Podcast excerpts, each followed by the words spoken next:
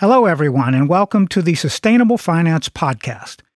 My name is Paul Ellis, and I'm your host for these programs about developments in this fast growing industry. Climate focused philanthropy has increased significantly in recent years, but it's still insufficient relative to the size and urgency of the challenge. Randall Kempner is a senior advisor at the Energy and Environment Program of the Aspen Institute and a global leader in advancing policy solutions for critical issues. He joins me today to discuss why less than 2% of global philanthropy is focused on climate related giving, while 85% of all U.S. foundation funders stated in a recent report that climate change is a top three issue. Nevertheless, only one third reported they were open to considering funding efforts to address climate change. Randall will join me shortly to discuss this dilemma, but first I want to say a few words about our sponsor. If you're tuning in to this podcast, then you already understand the crucial role finance plays in the transition to a sustainable future. With the right individuals leading the way in top companies, sustainability becomes more than just a buzzword. That's why we're excited to have Acre as our sponsor. As a world leading sustainability search and recruitment company, Acre enables organizations to create real change by embedding and developing purpose driven people in their teams. Visit the Acre website to learn more about their latest opportunities or to get in touch about building your perfect team. Hello, Randall, and welcome to the Sustainable Finance Podcast. Paul, thanks very much for having me on. It's a pleasure to have you on the program today, and we're going to jump right into the questions because we've got a lot of ground to cover. The Aspen Institute report that I've referenced, which you wrote, was published in March of this year, 2023. Have things changed since then? And what is the present state of climate philanthropy in the U.S.? Uh, well, sadly, Paul, things haven't changed much. Um, the present state of philanthropy in the United States focused on climate is still not great. And I say that both in terms of the quantity of financial flow to philanthropic causes in climate, as well as the quality of it. So, if you start with the good news, um, it is still going up. Uh, and gosh knows we need it to be. Uh, climate philanthropy continues to increase, particularly among foundation givers, both globally and the United States. Um, but it's not nearly not growing nearly fast enough to keep up with the urgency and the importance of the problem, which is climate change. So, according to the most recent ClimateWorks Foundation annual report, specifically on climate mitigation philanthropy, uh, in 2022, um, the total amount of individual and foundation giving that they were able to uncover was between 7.8 and 12.8 billion dollars globally. Now, that, however, is only about 1.6% of total global philanthropy. And according to ClimateWorks, that percentage has never been as high as 2%. Wow. So, yeah, I mean, it's kind of shocking. yeah, sure is. Um, for those of us who believe that climate change is, if not the biggest, one of the biggest challenges facing humanity today, the fact that philanthropy has never been at 2% of global philanthropy is shocking. And it's kind of the motivation behind why I wrote the report to try to understand what's going on there and what can be done to address it. So, Randall, what's so hard about unlocking climate philanthropy? Um, let me, before I answer that question, I want to focus on this quality point, which I didn't oh, get yes, to. yes, I'm sorry. Uh, Let's go back to that, please.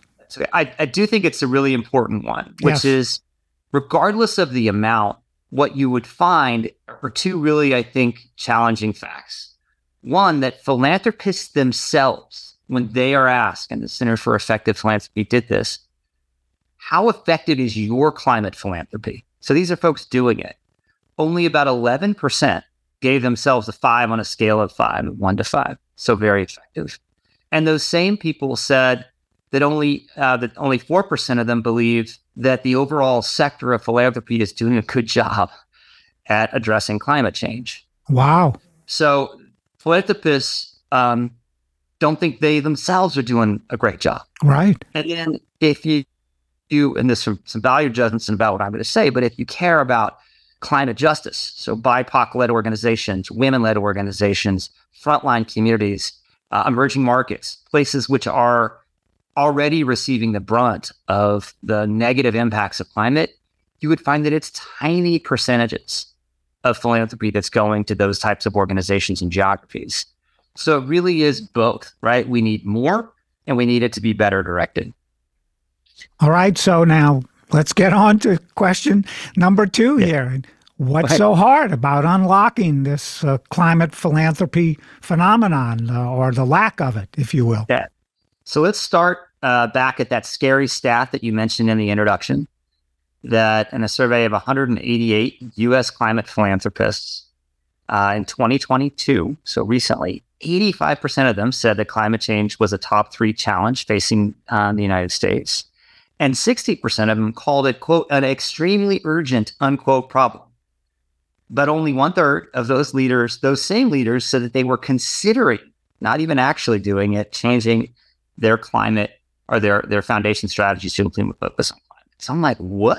Yeah. That's how the same response I think you got, right? Mm-hmm. So what the heck's going on? Well, one, um, I think it just comes down to the fact that climate change is a big honking systems problem where it's hard to figure out what you can do and make a difference. Uh, it's hard to understand. It's intangible in many ways. Um, and so it is, um, it's an issue. It's like you have to find ways to help people who aren't already focused on it to get involved. Now, I would say it is really frustrating that the the climate leaders that were surveyed, uh, a vast majority of them, when asked why wouldn't they focus on climate change, said that uh, it's quote not part of the foundation's mission. So that to me, that's organizational inertia. And I sort of have two responses to this. Like one, if it's so big of a problem, change your damn mission. Right? Like missions can be changed. Uh, and perhaps more productively and and uh, empathetically, at least do the work to understand how climate change is going to impact the things that you care about.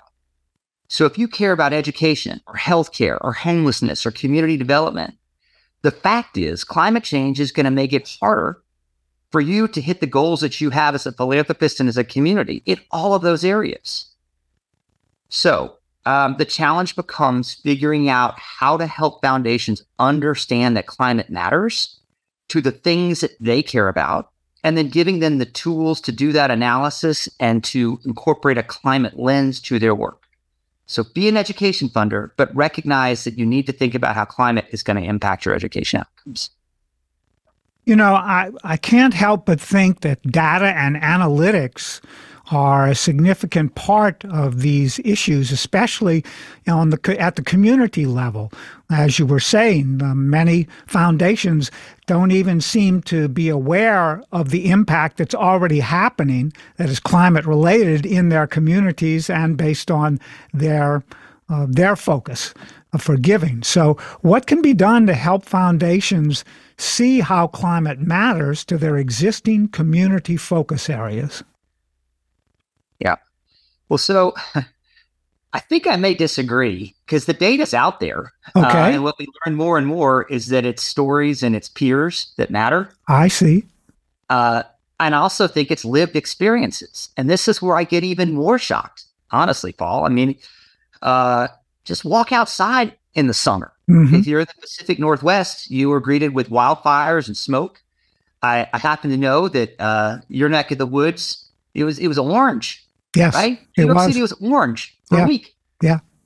I mean, how can that not do that? I, I live in Austin, Texas, uh, and we were treated with 44 consecutive days of 100 degree plus high temperatures, which blew away the, la- the last record, which we set long ago, last year in 2022, of only about 20 days.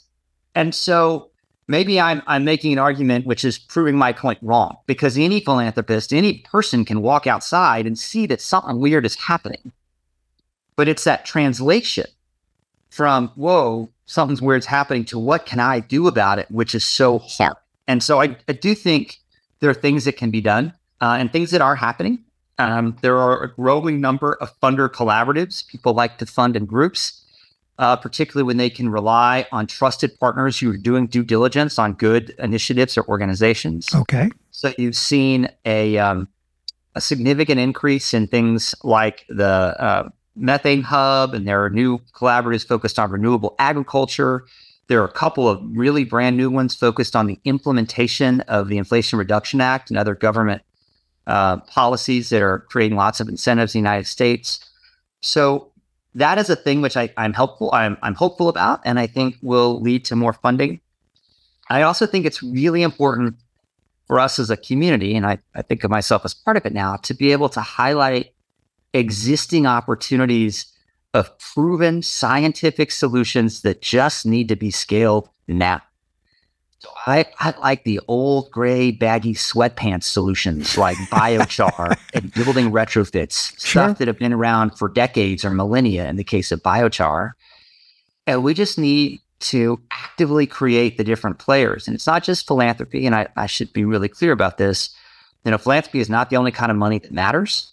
We need investment, we need government, we need corporate action to buy things that are more sustainable. But philanthropists aren't yet holding up uh, holding up their end of the bargain. Okay, so back to your report, uh, where you highlight a highlighted recommendation is for all potential climate philanthropists to think about climate across your financial life. Um, so, in other words, you're suggesting to people that as as we've been discussing, this is part of their day to day lives. This is part of their financial future, in, in in one way or another, probably in multiple ways for people who do f- philanthropy. Please elaborate on this idea for our followers of the Sustainable Finance Podcast. Sure. Thanks. So, first of all, what I would say is to those of you who are listening who are philanthropists, and in particular those that have an endowed foundation or access to one, anywhere where there is um, sort of a financial corpus which is driving the philanthropy, uh, you need to think about more than just the grants you make.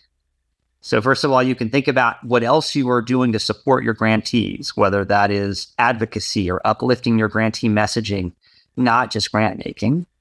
But critically, it's looking at how you invest the 95%. Um, as many of your listeners probably know, Paul, the United States, if you are a foundation, you're required to get 5% right. approximately of your assets every year. So in the field, we often talk, well, what about the other 95%? Like, what do you do with that? And so the entreaty here is that you as a foundation leader or a philanthropist or just an individual should align your investment strategy with your values. Don't let some random financial advisor do it at the risk of uh, annoying some people out here. Um, I, I, I was one for 23 years. I know, and I was on boards while I was doing that, so I know exactly what you're talking about. So, specifically, what that means is hey, you should ask do you want your money to be invested in the fossil fuel industries? And if you do, okay, that's your choice. Um, but you might also uh, prefer that your money be uh, targeted at clean energy or green energy or, or green companies. Um, you should start asking questions, figure out what your values are, and align them.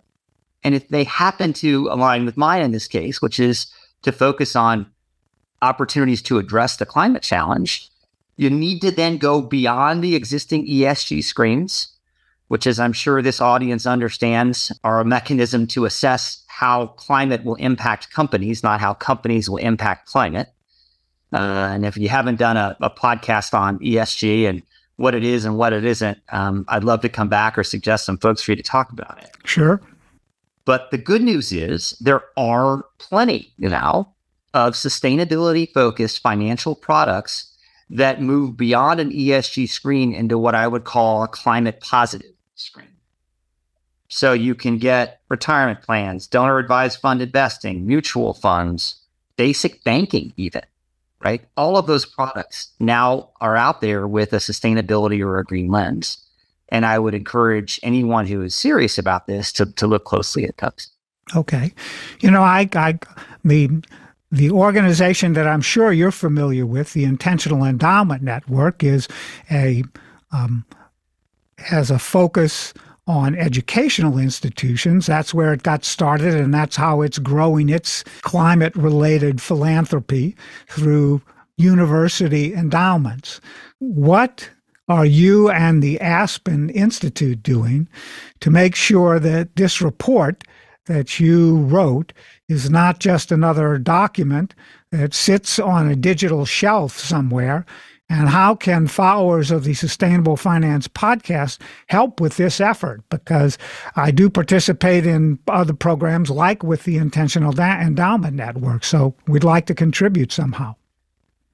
Um, yeah, I guess the first thing I would say is, yeah, we're trying to uplift voices of, of institutions like Intentional Endowment Network. The Mission Investors Exchange is another one that does similar work more broadly. There are lots of groups that are uh, focused on this in some way on the investment side. Um, angel groups like Toniic uh, that that are trying to help individual institutions do this. Um, and so that's kind of a response to your broader question. In terms of the actual report and sort of the, the call for philanthropy specifically to dive in, I mean, obviously, I'm talking to anyone who will listen, including famous podcasters in New York. Uh, if you have any friends, you know, in other states, you should send me to them. Um, also, I've been working uh, along with my colleagues at Aspen to get this report into the hands of foundations, in particular, kind of community foundations across the country. Sure. Started here in Austin and also have had conversations down in Houston. We want to basically get this information into the hands of the climate curious. So, folks that, that like get it, you know, like climate change is a thing, but really honestly don't understand how they can play as a philanthropist. And so, this report is sort of designed to help the climate curious understand the challenges and to give them some questions and to give them some frameworks that might help them get involved. Later today, actually, I'm leaving for California where I'm going to be curating a meeting with 25 uh, what we call philanthropy support organizations broadly. So these would be networks of philanthropists, philanthropic advisory firms, kind of educational associations for philanthropy to sit around for a couple days and say, all right, what actually works given these problems? And most importantly, what can we do as a field and as a group of 25 organizations to help promote more climate philanthropy quickly and effectively? Uh, yeah, we're not letting it go.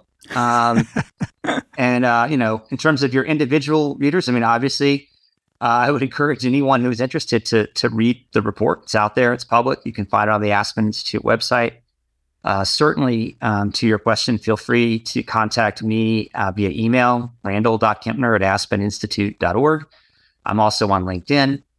Um, and then um, the other thing I would say uh, to throw in a little pitch is uh, for the Aspen Ideas Climate event that we host annually in March. Uh, that's coming up March 11th through 13th uh, in partnership with the city of Miami Beach. So we will be there not a bad place to be if uh, you happen to live in the Northeast and want to uh, go learn about climate. So I would invite people to um, to come join me there, assuming they're willing to uh, to do carbon offsets for their plane trip down from New York.